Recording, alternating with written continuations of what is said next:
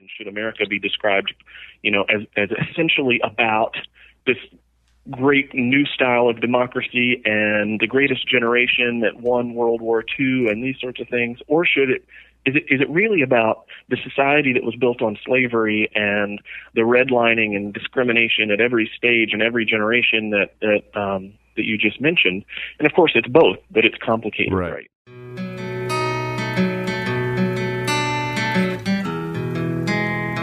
That was Keith Payne, and you're listening to USA TBD, a podcast exploring critical issues facing America today, of which there are many social justice causes, systemic racial oppression chief among them, an outdated, visionless, and unsustainable foreign policy, a broken food system in which we are literally eating ourselves to death, and a political system so dysfunctional it feels almost beyond reform. All of this unfolding within a world of accelerating exponential technological change and in a country that doesn't really know itself, where myths and half truths still define the narratives we believe in and live by. So, who are we really, deep down? And how do we get here? What's actually happening today, right now? And where do we go from here, together, as a nation and a people, in a future that is very much to be determined? I'm your host, Dave Bernath. My guest today is Keith Payne, professor of psychology and neuroscience at the University of North Carolina at Chapel Hill, and an international leader in the psychology of inequality and discrimination. His fascinating 2017 book, The Broken Ladder How Inequality Affects the Way We Think, Live, and Die, explores the ways in which inequality negatively impacts the health and wellness of people at all levels of society. He joined me from his office on the campus of UNC.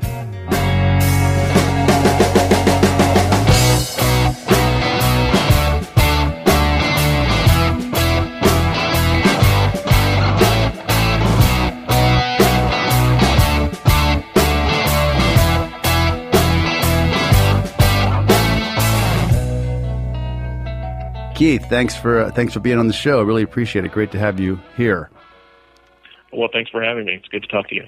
Uh, so, for our listeners, uh, you know, I just it'd be great if you could just kind of top line, just kind of walk through sort of the the broken ladder, your book, and kind of the the sort of major thesis. I know for me, you know, the big aha was like, you know, post Piketty, you know, we know post one percent, post Occupy Wall Street, we all had this sense of inequality but then you're like, yeah, it's a little more complicated than that. Can you just kind of kind of give us the uh, the so overview of, uh, of what your book sort of explores?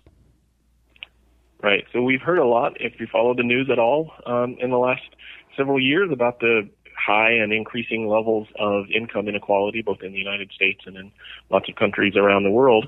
And uh, I think people uh, don't always know what to make of it. We've heard um, from Piketty that in- income inequality is increasing. We've heard from lots of news sources um, that there are economic causes and consequences of it.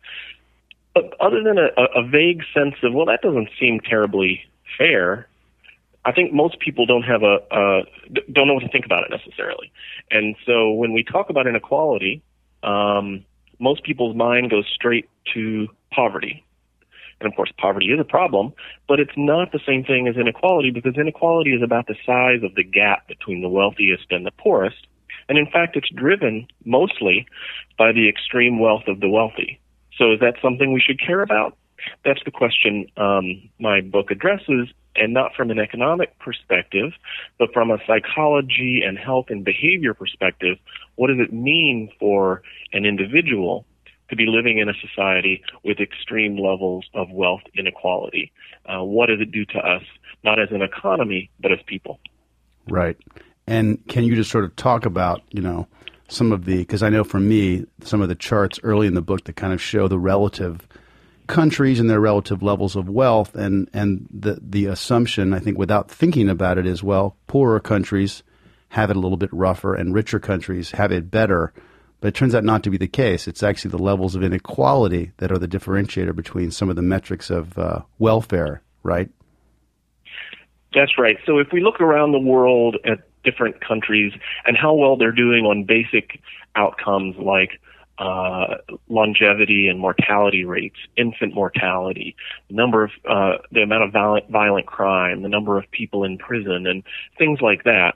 Um, you know, wealth of the country does make some difference, especially when we're talking about uh, very poor countries. So, you know, the well-being of a country definitely increases as, as it goes from an extremely poor country up to a, a moderately wealthy country. But after you get to the point where you're looking at countries that are sort of moderate in wealth, countries like China or Brazil um, or Mexico, more money uh, doesn't translate into better well-being, more happiness, longer lives. And so for those economically developed countries like the United States, like Western Europe, like Japan, the amount of money per person doesn't seem to have much effect in how well the society is working and how happy and how healthy people are. There, the story changes so that it's now the degree of inequality, not the average level of income, that's the best predictor of those uh, health and well-being outcomes. So there's this seemingly ironic finding that America, the wealthiest of all the countries, actually fares the poorest um, on all of these health and social outcomes. And it's because even though we're the wealthiest, we're also, by a good measure, the most unequal. Right, and and just I remember in the in the chart that we have a couple neighbors that are more in the middle in terms of wealth and on the lower end of wealth. Who who who else is in the high inequality, poor outcomes neighborhood, and who's uh, even across all the wealth and then the lower levels of countries? Who's in the in the positive side of the scale? Well, we have uh, some neighbors who are um, pretty wealthy but don't do so well, like um, the UK, um, and uh, a handful of other uh, countries that, that you would think should be doing better, and they again are are right along with us on the high income inequality side of the scale. And then we have other kinds of um, comparisons, countries like Italy, Ireland, um, and Greece that are actually pretty poor countries. Their average income is quite low, but they do phenomenally well. Um, on, on, in terms of health and, and longevity and happiness and those sorts of outcomes. And it corresponds to their very low levels of inequality. I recently um, wrote a blog post arguing that um, if you look across the countries that have uh, diets named after them, the Mediterranean diet, the Nordic diet, the Japanese diet, people look at the, the very long lives in those countries and think it must be something they're eating. But if you look at what actually predicts those long, healthy lives, uh, it, it's not the diet.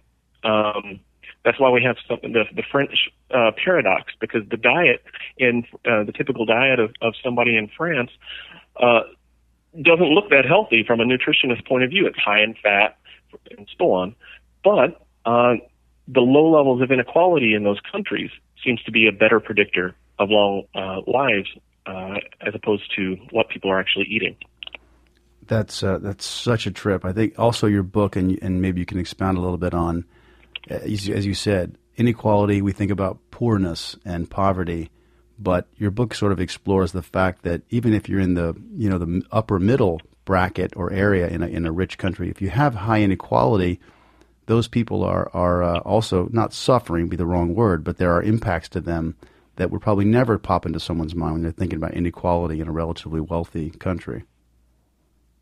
That's right. So uh, one of the things that inequality does is that it it gives us higher and higher comparison standards to compare ourselves to. So people generally um, can't help but comparing ourselves to other people, and in particular, we like to compare upward to those who are uh, doing very well as opposed to comparing downward to those who are doing worse.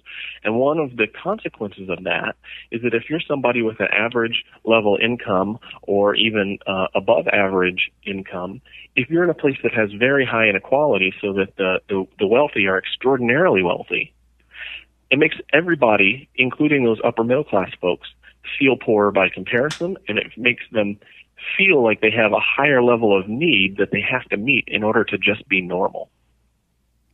Right, got it.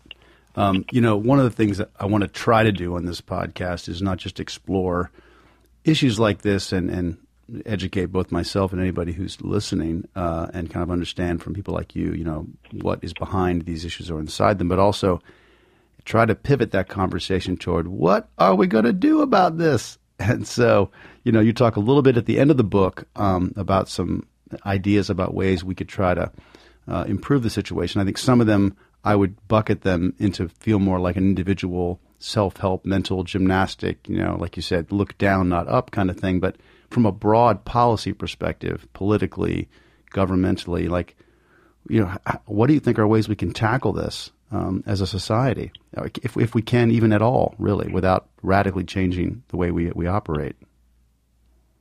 Well, I think the first step is to think clearly about the issues uh, in front of us and to be able to separate what's an issue of inequality from what's an issue of poverty. So uh, I think it's it's easy for people to think about um, the notion that it's a good idea to try to alleviate poverty. Um, it's much more difficult for people to wrap their mind around the idea that poverty is only half the equation and we need to actually address inequality itself right? So um, once we're thinking about it uh, as as an issue in its own right, it points out some some interesting um, directions. For example, it means that economic growth by itself won't solve the problems that are associated with inequality. So if uh, by some economic miracle everybody's income doubled overnight, uh, the problems of inequality would be made worse, not better, right? Because doubling right. the income of millionaires increases inequality um, uh, compared to doubling the uh, income of relatively poor people.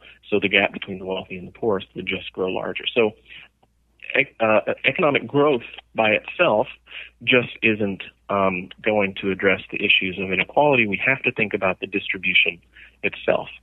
And, uh, you know, this is one of those areas where I don't think we need startling, clever, new policy ideas.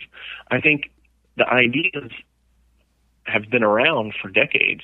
We've known what policies tend to increase inequality and what policies tend to decrease them. And uh, where we are is that we just are too divided as a society to decide to do something about it. But we know, for example, that you know, you can reduce inequality by raising the minimum wage. You can also reduce inequality um, by making the the, the tax uh, tax rates more progressive, so that um, higher income people pay a larger share. Um, there are very old ideas um, like the universal basic income that is getting a, a fresh new look from a lot of people these days, and I think that's a very interesting uh, approach, especially as more workers are displaced by technology. Um, and so that's that's one good idea that's been around for a long time and used to have uh, a lot of bipartisan support. And so we will see if that um, uh, that idea can attract more bipartisan support moving forward. But this is an area where you know, uh, where we've known about these policies for a long time. You know, Paul Krugman had an editorial uh, in just in the last day or so, um, arguing for what I've been arguing for for a long time, which is that we we don't always need clever new policy ideas um, to address these old problems. Um, there, are, when you're talking about budgets, increasing one thing decreases something else, and there are only a handful of ways to to move those numbers around. Right, right. Let's let's talk about UBI as uh, universal basic income, as it as it is often referred to, and and certainly I'm uh, the place I'm hearing about the most is from the tech Silicon Valley sphere, if you will. This this idea that we're going to have an age of abundance and uh, ex- exponential growth in technology that, although it will displace people, it's going to open up a lot of areas for you know less work, more automation, and and the way to, to help alleviate that displacement and disorientation is going to be some form of universal basic income. I guess, and that's, you know, we can debate that one up and down and how viable that would be within the U.S. given our political and cultural history. I guess my one question I have for you would be to your point about uh, the relative inequality. If tomorrow we've all, you know, probably a lot of us have seen those surveys or the research that shows once you get past 75 grand or 80 grand a year, your increase in happiness doesn't start changing much, you know, beyond that. Um, so if we got everybody up to let's just make it up, eighty grand a year, we would take care of a lot of the poverty situations, but inequality might not change that much, right? Well, uh, you know, if, if everybody was making seventy-five or eighty thousand dollars a year, I think that would have a, a, a big impact on inequality. It wouldn't it wouldn't erase it. Um, because the people at the at the top would still be making astronomically more. But I think it would make a huge effect. Um, and something like universal basic income has sort of uh, a, a double effect, which is that it reduces inequality um, while at the same time eliminating poverty. Right. Um, and so those are two separate issues. but UBI takes aim at both of them at the same time. And in order to um, make a basic income work, um, the tax rate would have to become more progressive than it is today. And so higher tax rates at the top would also have the effect of reducing inequality on the high end. Right. Yeah. I mean, obviously, the the initial uh, boost to the to the livelihoods and the the resources available to people, if that were the case on the lower end, would be tremendous, independent of how it impacts the the wealthy. Uh, but it's interesting, you know, you talk about tax rates, and it's almost like we can just put that one to the side because it seems like. We, you know, when I was a kid growing up in the '70s, I mean, obviously the tax rates beyond your first million, what have you, were were incredibly high and you know we also had interest rates that none of us can even remember existed in the double digits. So it's uh, it feels like there's no there's no going back on the tax side anytime too soon. We're just moving in the opposite direction. But uh, I'm curious. You also talk a lot in the book about the psychological impact on people, uh, and you and you talk about, for example, the sort of short term thinking and it's a, it reminds me a bit of what you're talking about, which the two sides to, to poverty, for example, and assumptions people make. Can you talk a little bit about that, the, the way that um, the way that the brain works and the psychology of how you might be making decisions when you're in that higher stress, uh, lower income, you know, ecosystem as a person? Well, one of the things um, that all organisms do, including humans, all the way down to you know uh, fish and butterflies, is that um, when resources are scarce, um, we take whatever risk we need to to attain what we need, right? And when resources are more plentiful, we become risk averse. Um, what's interesting is that uh, when it comes to humans, um, our perception of, of scarce resources depends not only on literally having enough food on the table, but also on our relative comparisons to how much other people have.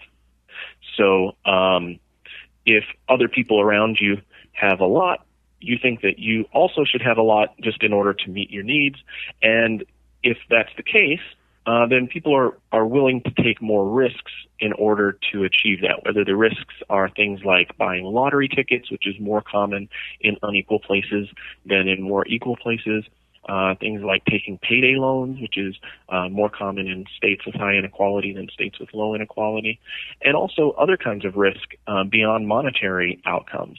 Um, so we might look at uh, other people around us posting fabulous vacation pictures and even and, and feel like, well, I can't afford that fabulous vacation, but there are other ways that I could have a euphoric time. And that kind of risk taking sets up people for things like uh, drug and alcohol abuse, smoking, and other kinds of um, health risk behaviors.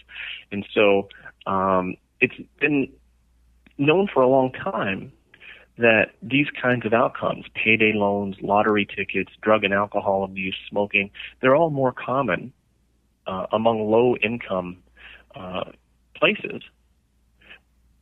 But what's new here is that uh, it turns out that those kinds of outcomes are not just predicted by poverty, they're predicted even better um, by high levels of inequality. So if you're in a state, for example, uh, that has higher levels of inequality, people are more likely to engage in those high risk, high reward, um, both financial and, and health kind of behaviors. And so even though these are things that we associate with poverty, right? You don't want your kid to go hanging out in a, a poor neighborhood maybe because you're worried about the sort of crime and drug use and, and risky kinds of behavior that are going on there. But it turns out that uh, we should be worried about our kids coming out in high inequality areas, not just poor, because high inequality mimics the behavioral effects of poverty, even for people who aren't poor. So you mentioned states. So even even obviously, then with here within the United States, we have a range. What are some of the states that are on each end of the spectrum, even within the broader U.S. Uh, you know landscape? Yeah. So in the United States, some of the highest inequality states is an interesting uh, group of both wealthy states New York and California, which are among the, the highest inequality, and also poor states like Louisiana, Mississippi, and Alabama. Um, and then middle income states like Texas and Florida are also high inequality. So that's a, a conglomeration of, of states that are incredibly diverse in a lot of ways, but they're similar in having high inequality, and they also have a lot of these bad outcomes that I was mentioning. On the other end of the distribution, we have states that are low in inequality. Some of the lowest inequality states are states like Iowa and uh, Utah, Utah, Utah and Iowa, right? So these are, are places where, uh, you know, largely Midwestern and Western states and really uh, low low rates of, of crime and drug use and all of those sorts of things that, that go along with inequality as well. Right when you look at this issue, we talk about quote unquote what to do about it, you know, broadly as a society politically. Are you hopeful? Because it feels like to me, at a time when we actually need more expertise, more thoughtfulness, more nuance in our policymaking. God knows in the in the discussions of which are which is you know it's very poor across the media and uh, you know, how are you feeling about our chances of being able to, to tackle these issues with any kind of uh, fresh, um, data-based, you know, and uh, and you know, new approaches? You know, in the short term, this is this is tough, right? Because we're so divided in the country politically, um, and there's gridlock for all of the any kind of major um, legislation. The um, right now there's sort of we're at a sort of a draw in the sense that you know Obamacare was preserved mostly, and that has the effect of reducing inequality, and yet um, we had a, a large tax cut recently, which will have the effect of um, increasing inequality. But in the longer term, I am hopeful, and the reason is this: that if you look at the long-term trends in public opinion, in terms of whether people believe that there is a lot of inequality, whether they believe that there's too much inequality, and whether they believe that the government should do something to help people um, reduce inequality. Those trends are all moving over the long term uh, in the direction of caring more and wanting to do more about inequality. Uh, and, and research shows that over the long term, public opinion trends tend to become policy right. even though in the short term that often doesn't happen. And so I'm hopeful that what we're seeing is a growing awareness at the popular level for an issue that will eventually become so obvious at the policy level that we see a big change. So something very similar to what we saw with same-sex marriage and with the legalization of marijuana, the society moved in a progressive direction long before the policymakers did. And then at some point, you know, whether it was legislators or the Supreme Court, everybody looked around and said, you know, the society is complete, completely moved. Why are we still right where we used to be? And then there, there are these really rapid changes.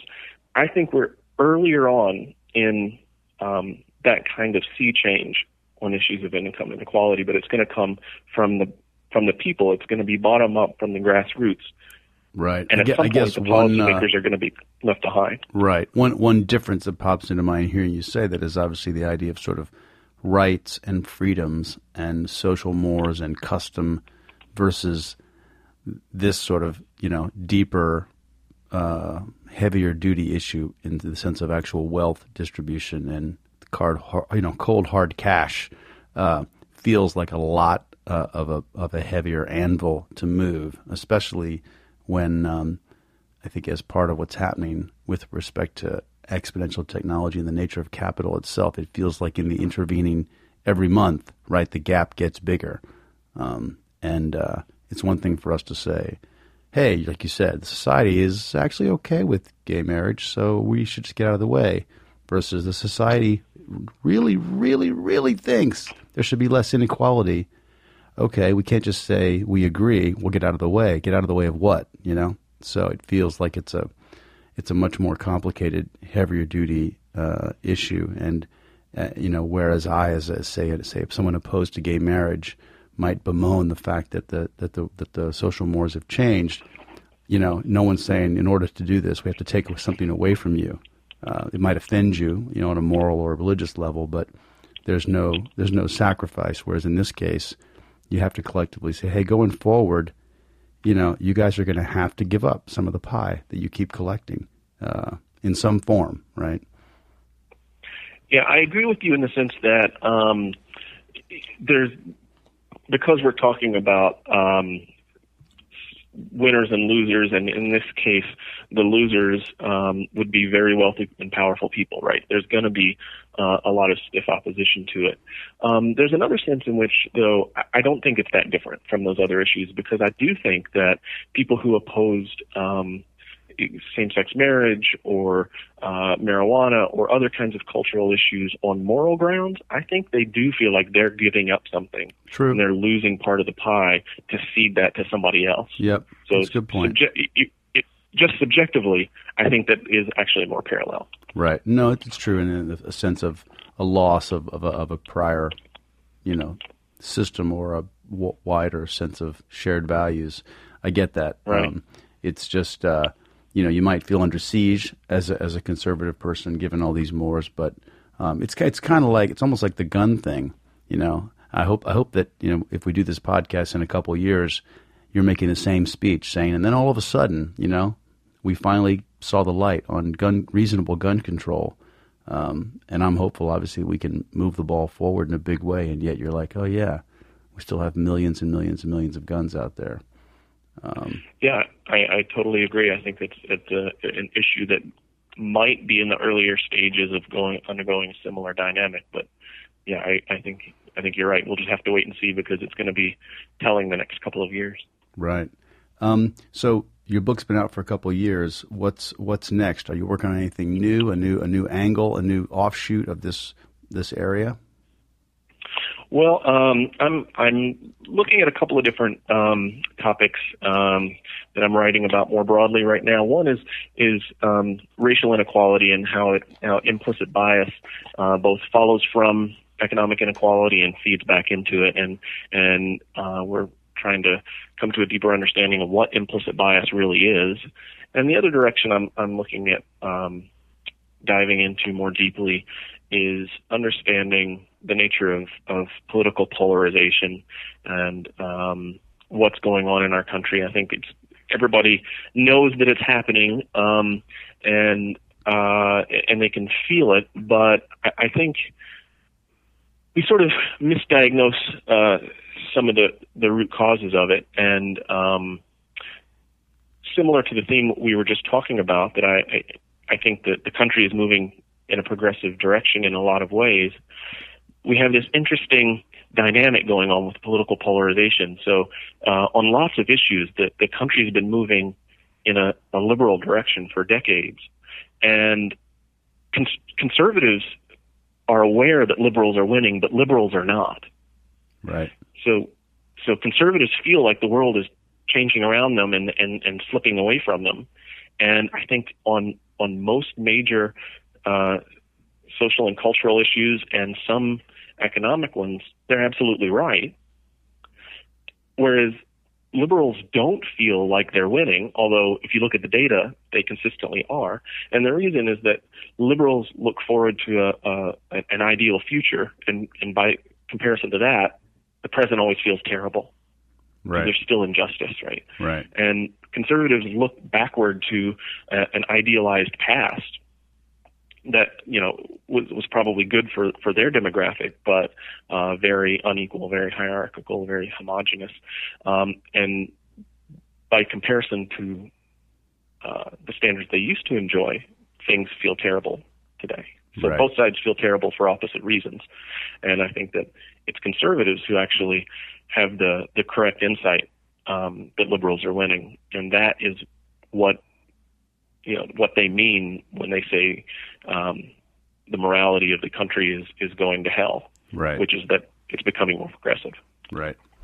Um, yeah, the race thing. I mean, you know, this last you know couple years, what what a sort of you know kind of whiplash for some broader sense of the of the public's ideas about the euphoria of the Obama presidency, uh, and then uh, sort of Black Lives Matter period we're in, which you know if you're obviously if you're black, you're like, no shit, America. This has been going on for decades.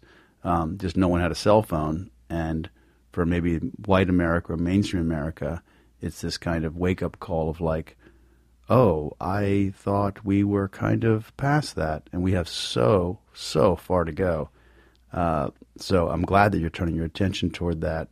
You know, broadly, how do you see it? Because obviously you know, whether it's the you know the, the identical resumes with the white sounding name and the black sounding name, getting you know, different results. Just been lots of studies. You can go online and take tests to see what your biases are.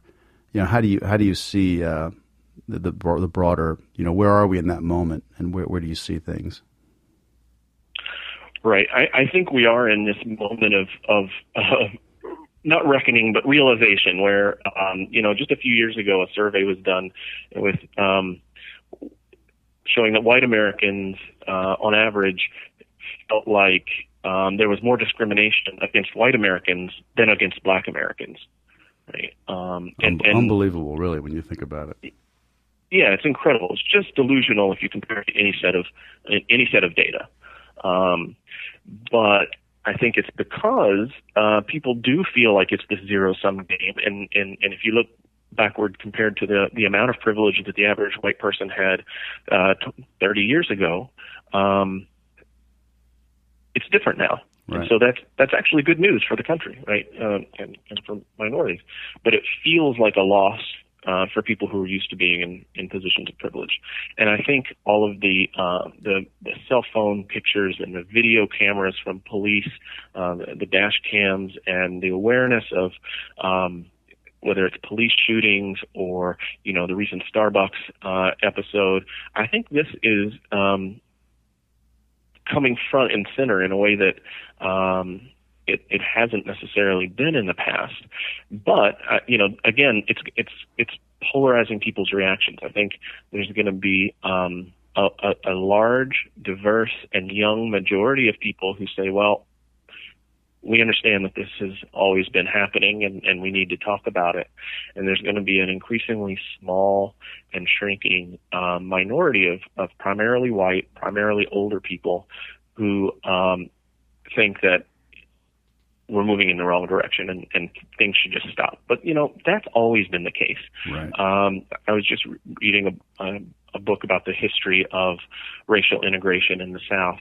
And, you know, conservative Southerners, um, who were at the time largely Democrats, but they were still uh, conservative in the sense that they didn't want society to change, um, were saying, well, you know, slavery was abolished a hundred years ago, and uh, now that's enough, right? So we shouldn't have to also integrate our schools and and and um, uh, right other institutions and, and have civil rights legislation. Right right? So at, at every stage, we have people looking toward the future saying, things aren't just yet. We have to keep pushing. We have other people uh, looking back saying, all right, uh, that last generation of change was enough. Let's draw the line there. Right. But of course, society doesn't stop. It, it, it keeps moving. And what's interesting is that what becomes the moderate position is, is slowly drifting left for both you know wh- whatever is in between the, the, the Democrat and the conservative and, and the Republican um, policy. Yeah. I mean, Obama was civil unions when he got elected, right? I mean, on the gay right. marriage front. I think on the racial thing, I think what's it's interesting. You mentioned people. Let's just be be generalizing them as sort of the white, you know, maybe more conservative people, or people in general feeling a loss of something. Um, and I, I, get that on some level. In, in many ways, it, it, probably has actually nothing to do with race, but with our sort of slow slip from a post World War II, you know, uh, you know, societal high, if you will, economically and relative to the rest of the world. But I see that to me the issue is more the lack of, of recognition of the past and, and the and the ignorance, which I hate that word. I think it's a polarizing word. Someone says you're ignorant, and it's rather than sort of you you're not aware or you don't know. But whether you're talking about lynchings, whether you're talking about the real extent of Jim Crow, redlining. I mean, you know, I remember finding out a few years ago, like, oh, FDR cut like, you know, domestic workers and agricultural workers out of the New Deal because the Southern Dixiecrats wouldn't pass the bill. And, you know, no one told me that basically black folks kind of got the shaft on on a lot of chunks of the New Deal. No one told me that the GI Bill essentially only was utilized by white soldiers coming home because of the way the banks, you know, were giving loans with literal federal policies, you know, and we've seen in various books, you know, or Ta-Nehisi Coates essays, and what have you. So I think that that lack of understanding and awareness about the actual past uh, is to me, you know, if you could, if we could actually get everybody a little more quote unquote up to date on what's really occurred in the last hundred years, it would have a profound effect because most people, even a lot of black folks, they don't even know, you know, some of these things. Right, and I think um, you're you're pointing to a greater appreciation of history is is really important because um, you know on, on, a couple of different scores. One, uh, I think one thing that that upsets conservatives who who value the past um, is this tendency to to ignore the good parts of the past, right? And and there's debates over what should be in history books and and should America be described, you know, as as essentially about this great new style of democracy and the greatest generation that won World War II and these sorts of things, or should it is it is it really about the society that was built on slavery and the redlining and discrimination at every stage and every generation that that um, that you just mentioned? And of course, it's both, but it's complicated, right? right? And so, um, not to mention the, the indigenous people before that that we kind of you know pushed out, wiped out, you know, marginalized and uh, you know, there's that whole story too, right? Absolutely. But um, in terms of today's um, prejudice and discrimination going on, I really do think we need to, to recognize the ties to the past more. Um, we uh, just did a study in which we looked at the average level of implicit racial bias in each county in the southern states. Mm-hmm and we compared that level of, of implicit bias to um, data from the 1860 census.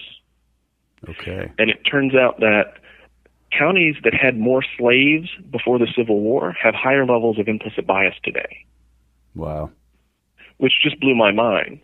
Um, that it correlates that closely. This, this, you know, after so many years, is uh, broadly I would expect it to be true about the South versus the North or something, but go county by county.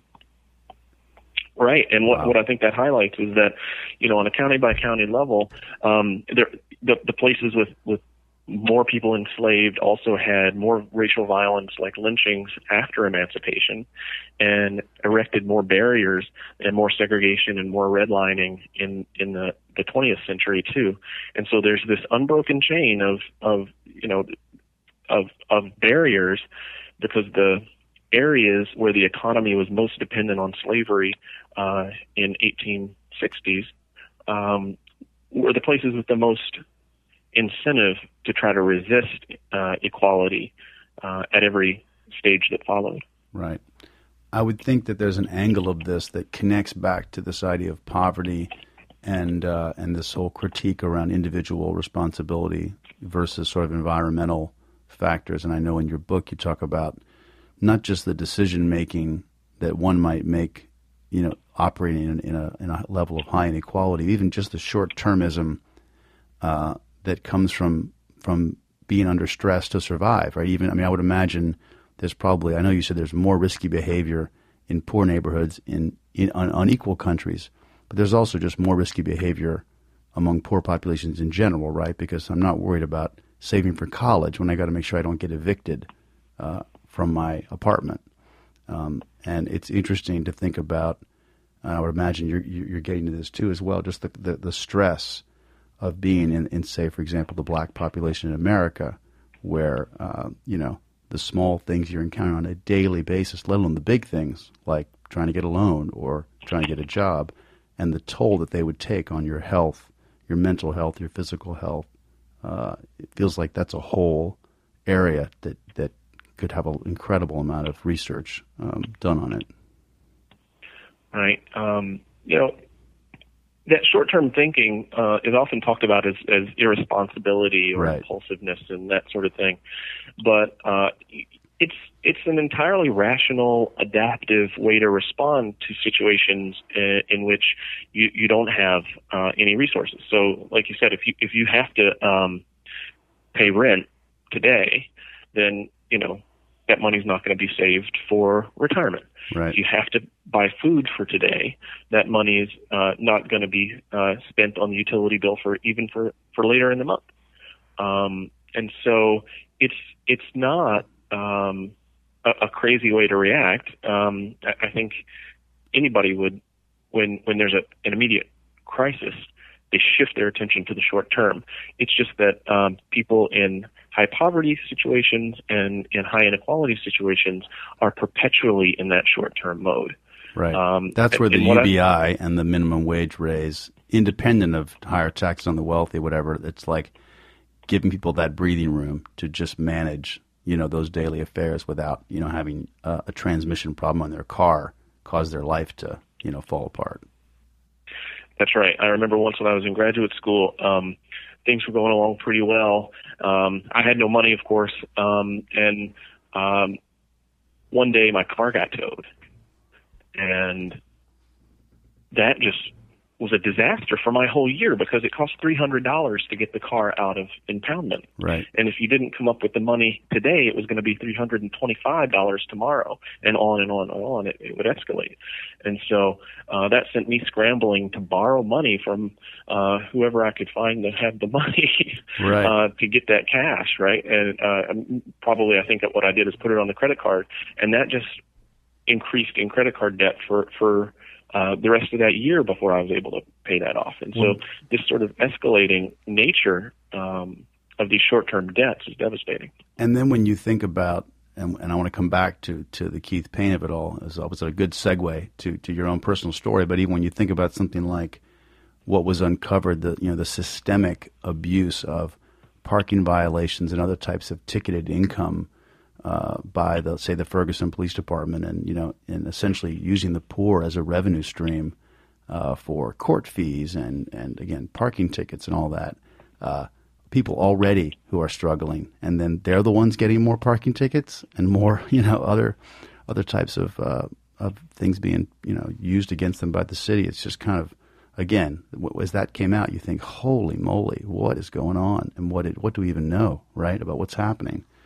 Um, right. Even without any sort of bias in the implementation of these policies, um, it, fees as punishments, whether it's for parking tickets or bail or whatever, um, it creates a poverty trap, right? Even if the law was applied um, right. equally. But add on top of that the, the disparate targeting of, of the poor, and it's really a no-win situation. Yeah, it's horrible. But but getting back to you, because uh, you opened the book with an anecdote about sort of sort of an epiphany you had as as a youth going to school, and then you talk a little bit later about you know you know how your your life and your family and where you've lived has kind of changed as it relates to folks who stayed back uh, in Kentucky, where you came from. Can you just talk a little bit about sort of that that aha moment when you were a kid and uh, and the broader issue of, of that sort of shift personally as you as you lived through it?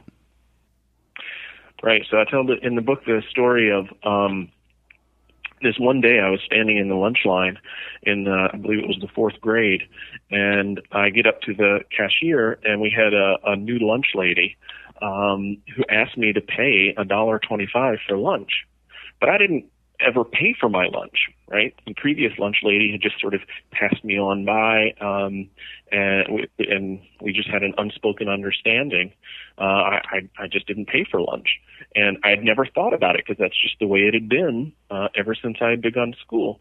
But this one day, she this new person said, you know, that'll be a dollar twenty-five, and I had no money, um, so I was I, I just froze and in that moment, um, what I realized was all this time, a lot of the other kids had been paying for their lunches, and I hadn't.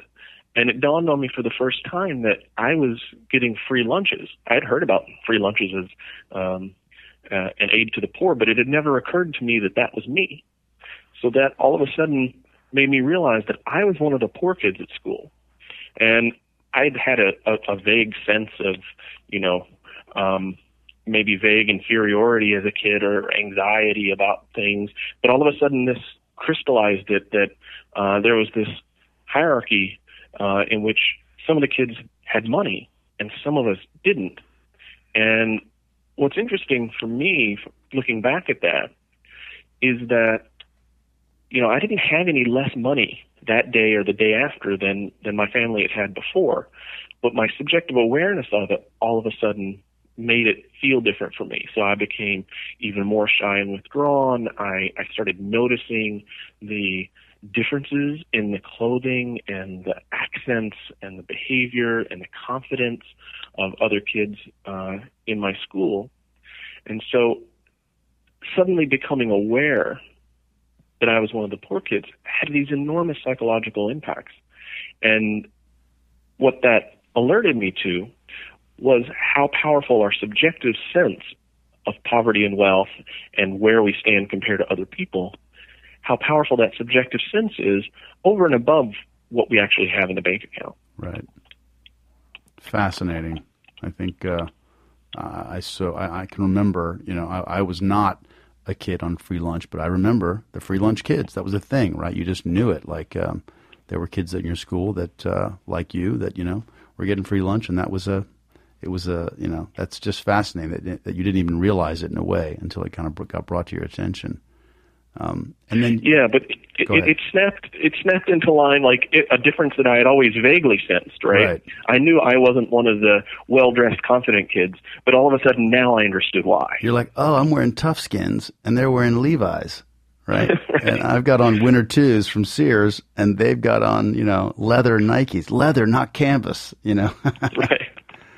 Uh, that's fascinating. And then you also talk a little bit about the book about sort of, you know, um, and you mentioned like when people tend to, to obviously if you don't have the means to leave a, a high inequality area, that even just the simple act of moving to a place with less equality can kind of uptick those metrics in your life. And then you talk about, of course, you move moving on um, and not being being staying within the sort of geographic zone you grew up in, and how that is such a different path for you as you, relate as you relate to your old family and everything.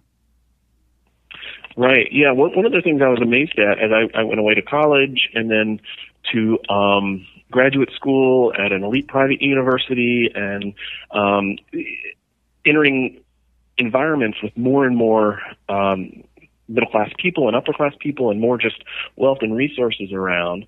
It was amazing how um, how people related to the future and insecurity in a different way. So, you know, when I was in graduate school, I would worry about, you know, I, I would know that I was expected to, to go to a conference. It was part of sort of the professional expectations, but I knew it would cost a lot of money. Right. And so I would stress about it for months. And then I would finally mm. talk to, you know, a professor, my advisor or, or somebody and say, you know, here's this problem. I, I, I need to go to this conference and, and I don't know is, is there any kind of funds I could apply for to? And and they would say, oh, don't worry about it, we'll figure it out. Right. And there was it, it was just um, it was just assumed that everything would work out, and it did. Right. It it you, I, it took me years to get used to this environment where you know what, an opportunity is just going to come around the corner. Right. Because I had grown up with people always saying, um, you know, I'm going to strike it rich, I'm going to hit it big, and then nothing happens. And here's a, an environment in which people go, don't worry about it, don't be, don't, don't, don't, um, don't self promote yourself too much. Don't, uh, uh, you know, don't knock yourself out about it. Um, the resources are just going to be there. Relax. Right. Focus on the future. And um, and so that was that was very different for me.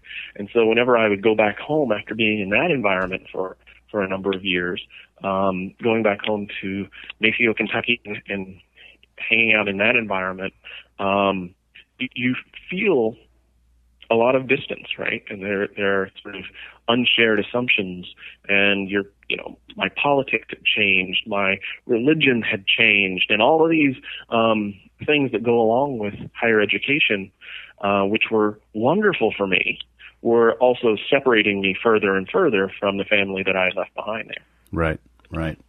I mean, getting back to your long term optimism and your short term, I suppose, you know, less optimistic or pessimistic. Uh, and I think about, uh, again, these exponential factors underlying wealth creation and the way that the world is changing, or a book like Coming Apart, Charles Murray, obviously a controversial figure, but I thought the book was pretty illuminating. When you look at the trends, you know, and, and Piketty and what have you, um, is there a part of you that you know in the in the in the column of keeps one up at night, or you know, uh, it's easy to say, well, things might have to get a little bit worse before they get better. But is there are there scenarios there, or do you look at the trends and say, okay, they might get a little bit worse, and then hopefully it'll turn. But you know, what are what are the nightmare scenarios? What are the you know, again, to be the contrarian, saying, you know, that all sounds great on gay marriage, but this economic divide shows no signs of slowing down. It may even get worse faster. You know, when you look at it from a negative or a, or a, or a keeps you up at night point of view, you know, what, what do you say to that? Right. So there are two sort of nightmare scenarios for me, and one is is uh, the very qu- a quiet nightmare in which you just nothing changes. We just keep drifting in the same direction we're going. Right. Right. So uh, inequality gets worse. The wealthy uh, get even more so. Um, the poor feel uh, get left behind further and further, and um, I, I think that's unsustainable. Right. And right. so if if we're just further along this same line 20 years from now, um, I think that's one nightmare scenario because it's not going to stay that quiet for long. I think eventually um, uh, there's going to be social unrest about that, right. and because you know the, the, the wealth distribution is shaped like a pyramid, there are a lot, a lot more people at the bottom than those very wealthy people at the top and um, so that's just a uh, an unstable, unsustainable situation. And so that's um, that's nightmare one. So what's nightmare, nightmare two? nightmare two ends up in a similar place, but much quicker, and it's. Um, you know, I was I was telling you my hopeful, optimistic version that the, the the whole country is becoming more progressive, even though liberals and conservatives are both kind of grumpy about it. Um, th- the other nightmare scenario is that um, as progressives obtain more and more of the votes and society becomes younger and more diverse, um, the people who, you know, sort of swung uh, the 2016 election um, for Donald Trump become angrier and angrier and uh, more mobilized, right? So I think that as that sh- shrinking minority of the population gets more and more disaffected, um, there's While really still there's having a lot of for, wealth and power. You mean right? Yeah, and ability to actually having, do things. Yeah, exactly. And so I, I think we could um, head toward social unrest in, in that way that makes the the um, the Nazi march in Charlottesville look like a tame precursor. Right. That's one nightmare scenario. Okay, nightmare one, nightmare two.